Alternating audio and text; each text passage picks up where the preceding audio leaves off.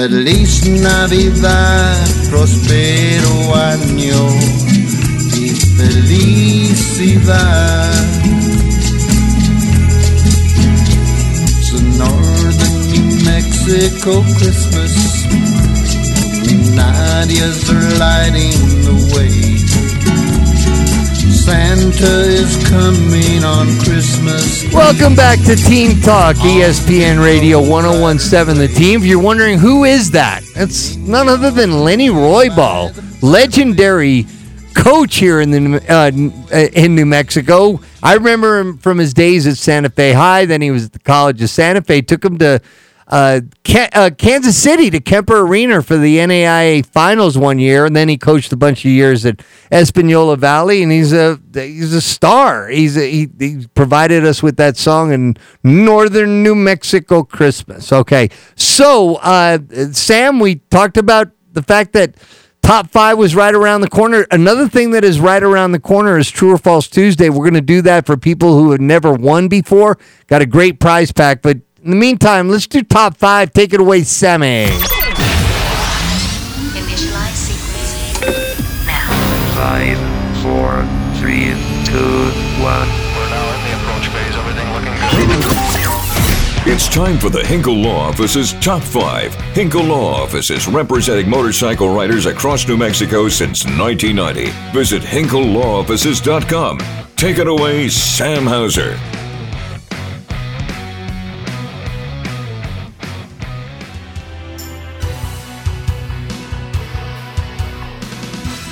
All right, well, getting us started today with who's in, who's out. Of course, who's in is always up first, and getting us started is none other than Bill Hancock, the executive director of the college football playoff, on his way out, and he's got to deal with all these kind of headaches. Bill Hancock responding to a sternly worded letter written by Florida Senator Rick Scott, pounding the table in the situation room there in Florida, demanding answers as to why Florida State was left out of the playoff. Well, Bill Hancock takes the time out of his day to write this letter, and he starts the letter like this Dear Senator Scott, knowing how busy you are, thank you very much for taking the time to write about college football. Good for you.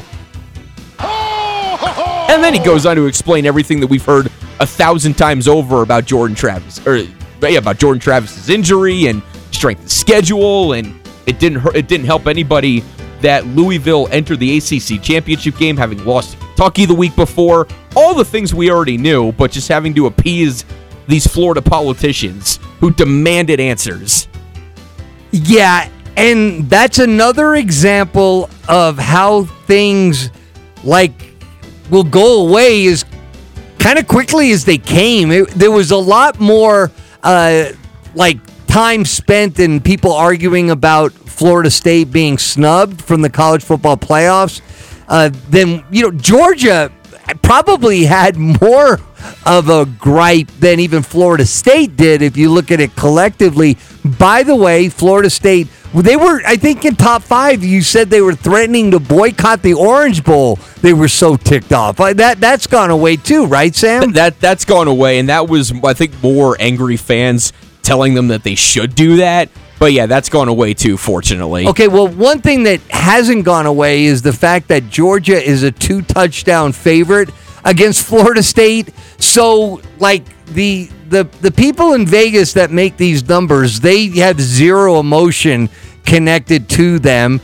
And if Florida State is a two touchdown underdog against Georgia, like from the odds makers standpoint, they certainly don't belong in the top four there, Sam. or at least uh, they wouldn't have been any less of a favorite against Washington. Uh, Georgia? Or if, if Florida State was was the four seed, was the four seed and played Washington. Well, no, they would have played Michigan as the four seed. Oh no, thank you. Yeah, they Okay, would have played okay. Michigan. Yeah, so I mean they may have been seventeen or eighteen point dogs. Well, probably not against. I think actually, if Georgia was in there playing Michigan, well, it's a pick 'em against Alabama, right? And we know Alabama almost lost to, to Auburn a couple of weeks removed. So, Right. So people like eh, the, the SEC has done what the SEC has done for years and years and years. So uh, anyway, if if those teams are in there, uh, the odds makers generally like put them as favorites there. So anyway, getting back to to Florida State, yeah, um, that interesting letter from Bill Hancock of you know shooting back to the to the folks there in Florida. Thank but, you for taking time out of your busy schedule to inquire about college football. Oh man, yeah, yeah, no, it threw it had a shot in there as well. All right, what else is in there, Sammy? Christian McCaffrey, guest last night on the Manning cast on Monday Night Football. And in the middle of the second quarter, he's not the first one to ever do this on the Manning cast. It's not like it's anything unheard of. But Christian McCaffrey did predict a play correctly that the Eagles were going to run before they did it. Jalen Hurts is running a QB draw to the left. The tight end's going to pull. He's deep. Tight end's deep, so he's sifting backside. There you go. Ooh, look at that. Look at that. He sifted, but it wasn't to the left. that- that- you know, that's pretty good. pre- That's a pretty good prediction. So I know you're not, obviously, Joe, but if you were an Eagles fan, would you would that make you start to question if the Eagles are becoming predictable? Yeah, I, yeah, it's got to. It's got to. Now, Christian McCaffrey, you know, uh, well, I, yeah, I mean, he, he's a, a a professional level football player, has for years. and- Stanford, he's a smart guy. A smart guy too, yeah. But like those, those guys are in all the meetings and and they have tendencies. They know tendencies, and don't forget the Niners and. Eagles had played not too many games before, so right. he was probably in on a lot of those film sessions as well. But no, I'm impressed when he predicts a play. Tony Romo predicts a play. Uh, Troy Aikman. You notice he stopped doing that? I- Romo. Romo had meetings with uh, people with CBS. Like they they put him into the uh, the timeout room and they went over a bunch of things with him because you remember when Brent Musburger, uh, like when Tony Romo was this phenomenon of like doing this and that. Brent Musburger took the exact opposite approach and said, "Tony, Tony, don't be doing that. You're stepping all over." Uh, who, Jim Nantz, Nantz's toes, and, yeah. and and it's gonna wear on the fans. Tony, Tony, quit doing that. Well, I guess Tony, Tony has quit doing that. Well, who's out, Sammy? All right, quite the revelation that we got from Aaron Rodgers today on his weekly Tuesday hit on the Pat McAfee show. Quote, if I was 100% today, I'd be pushing to play, but the fact is, I'm not. The whole time, it's been hoping that we're still in it because it's unrealistic to think I'd be 100% at any point in the regular season. Remember, going into this game, Aaron Rodgers was cleared to return and cleared to open up his window to come off IR and then the Jets lose 30 to nothing to the Dolphins in a game where we couldn't decide. Nobody could actually give us the clear-cut answer. This was one of the weirdest things that happened in the entire NFL weekend with Zach Wilson getting the start for the Jets. First, the, first the report was he was dehydrated, then he had a concussion, then maybe it was a little bit of both.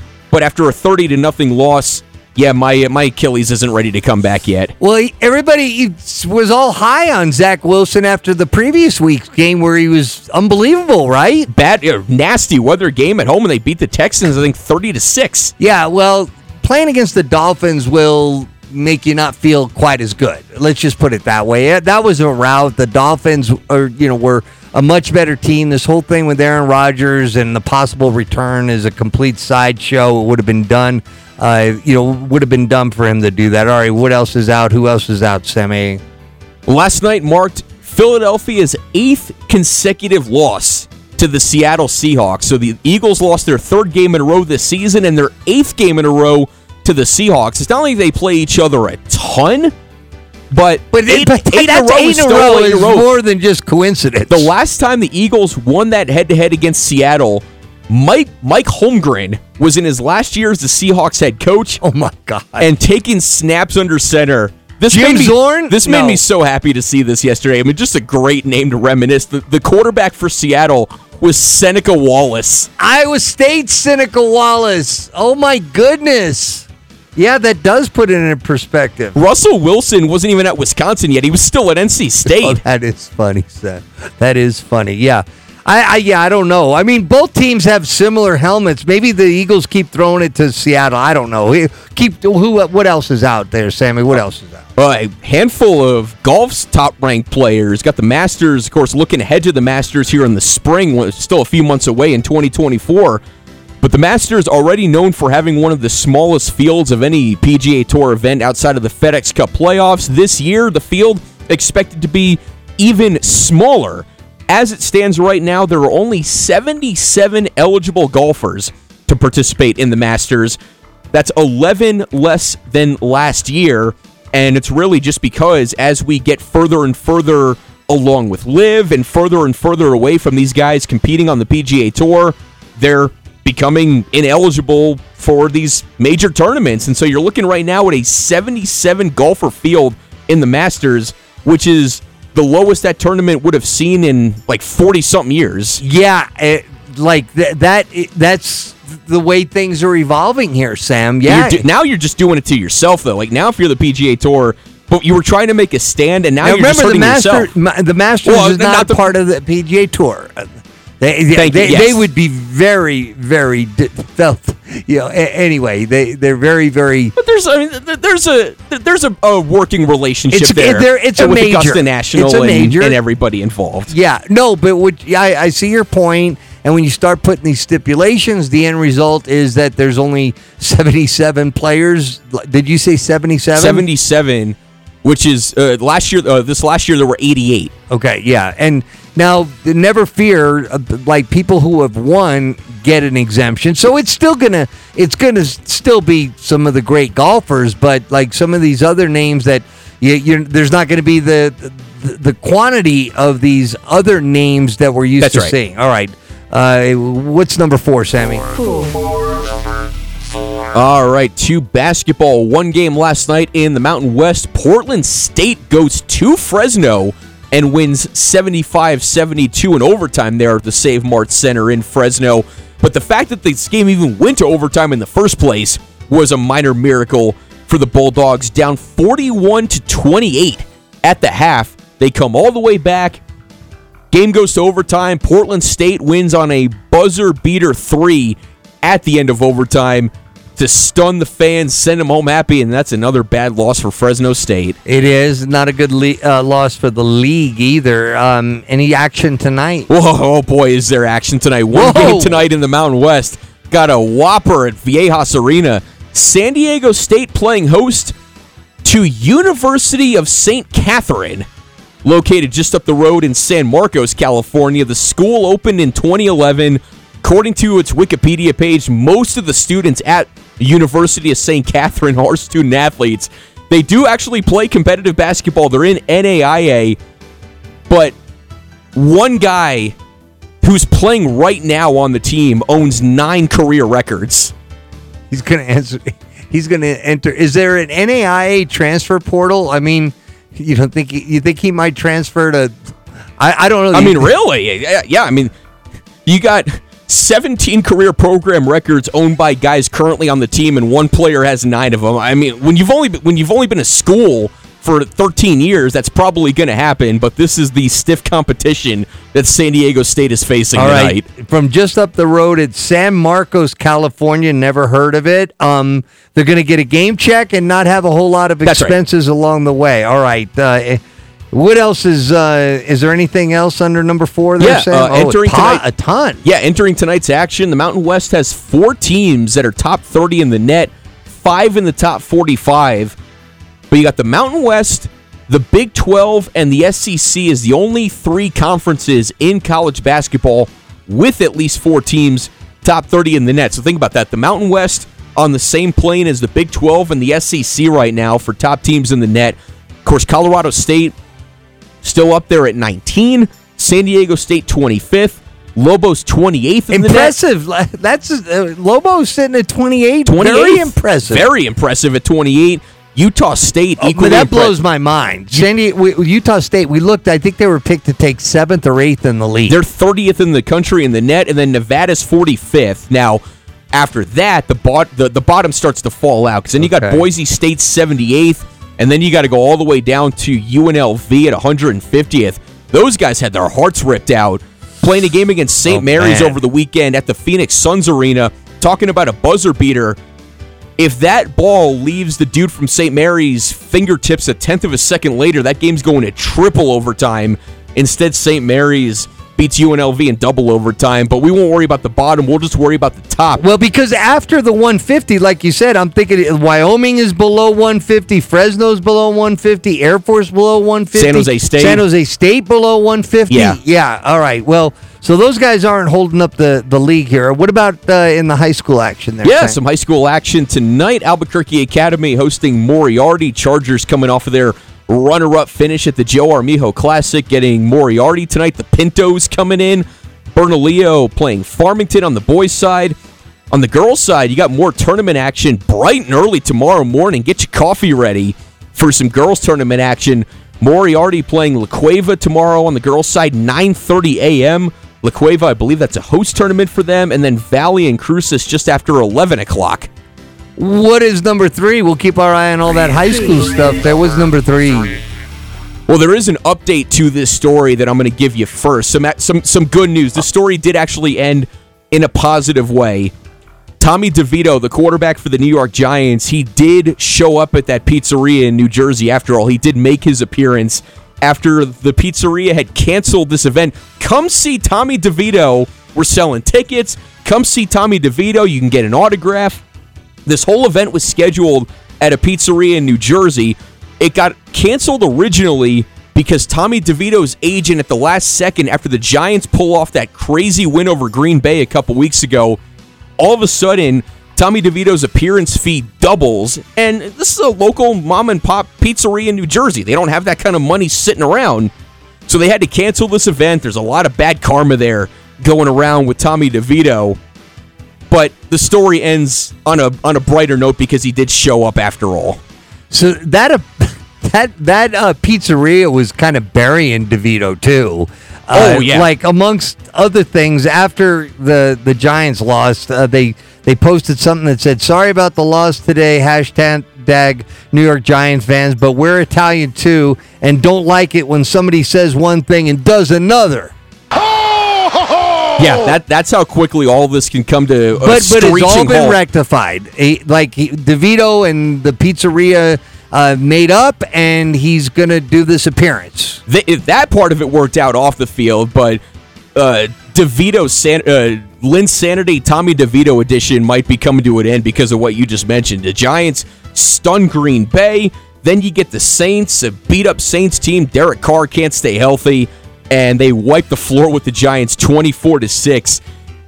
Going back to the before the season even started, going back to the offseason, Giants owner John Mara, he did an interview with Sirius XM NFL Radio, and he had this great line. He was talking about head coach Brian Daboll, who had just won Coach of the Year, and all this love around the league, certainly around New York, New Jersey for Brian Daboll.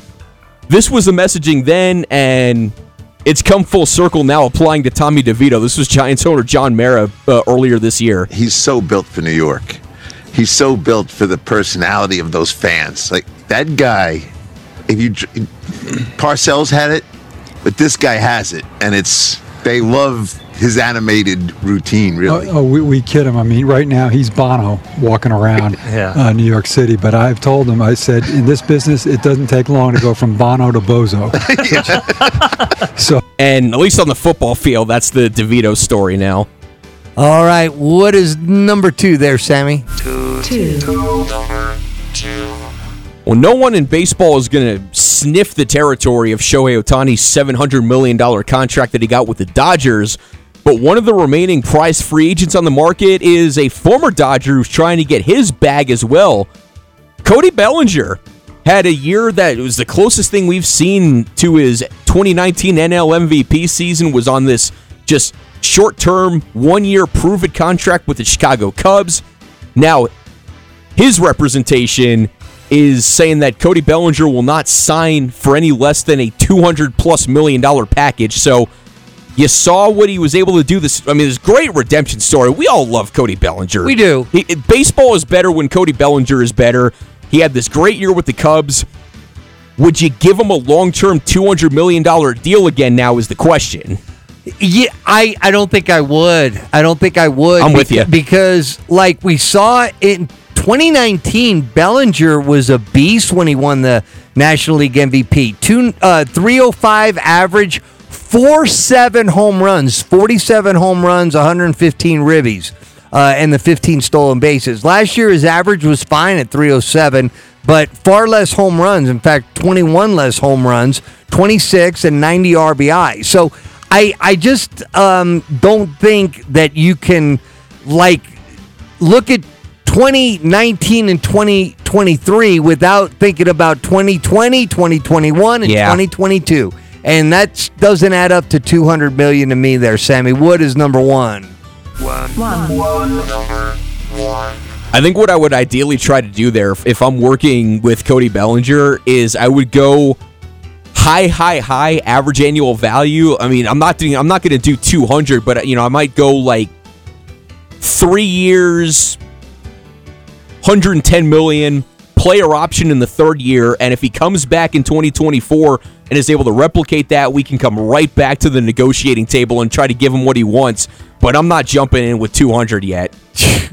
Look at Sammy, our own resident Scott Boras here, coming up with numbers out of thin air. Nice job, Sam. Nice job on All right. top five.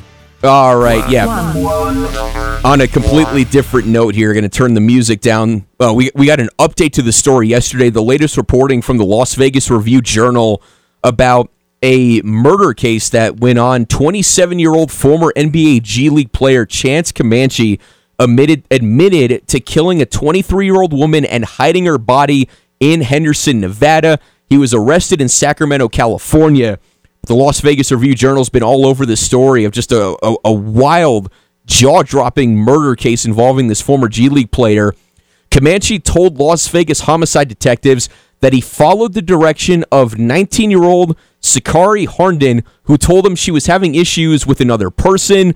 Basically, somebody was getting framed for murder. All of a sudden, now this you know this Comanche gets involved in the situation. He kills somebody and hides her body in Henderson, Nevada. The body was found, and now his whole life is is ruined forever. But some of this is you know kind of it caught our attention because anytime there's a connection to sports, former G League player. But this was one that really just came out of nowhere over the weekend. Hard to wrap your head around. Well, well, you're saying former G League player. I mean, he's a former player now, but he was playing like just a week ago. Uh, that's what he was in Vegas for. Right. He was he was playing in the G League. He was playing in the Dollar Loan Center Arena there in in Henderson in a G League game. Scored 17 in the game uh, that same weekend. This all went down. Not that that none of that matters, but like it's not like this this guy was far removed from the G League as a former player. No, He's- but he killed somebody, hid the body, and then just kept going about life playing basketball. Yeah, uh, just a, a a really horrible story, like you said. And uh, this was a guy, Chase Comanche, that was played high school ball in Beverly Hills, California. Was recruited by everybody out of high school, UCLA down the road, Louisville when they were good. Arizona ended up getting him and didn't do much at Arizona, and then just went pro and really hasn't done a whole lot since. Obviously not anything good at least. No, and, and now there won't be anything left to that story, most likely, at least for a long, long time. All right. Well, uh, good job there going one, uh, five to one there in the top five, Sammy. That's tonight's Hinkle Law Office's Top 5. Hinkle Law Offices representing motorcycle riders across New Mexico since 1990. Visit hinklelawoffices.com.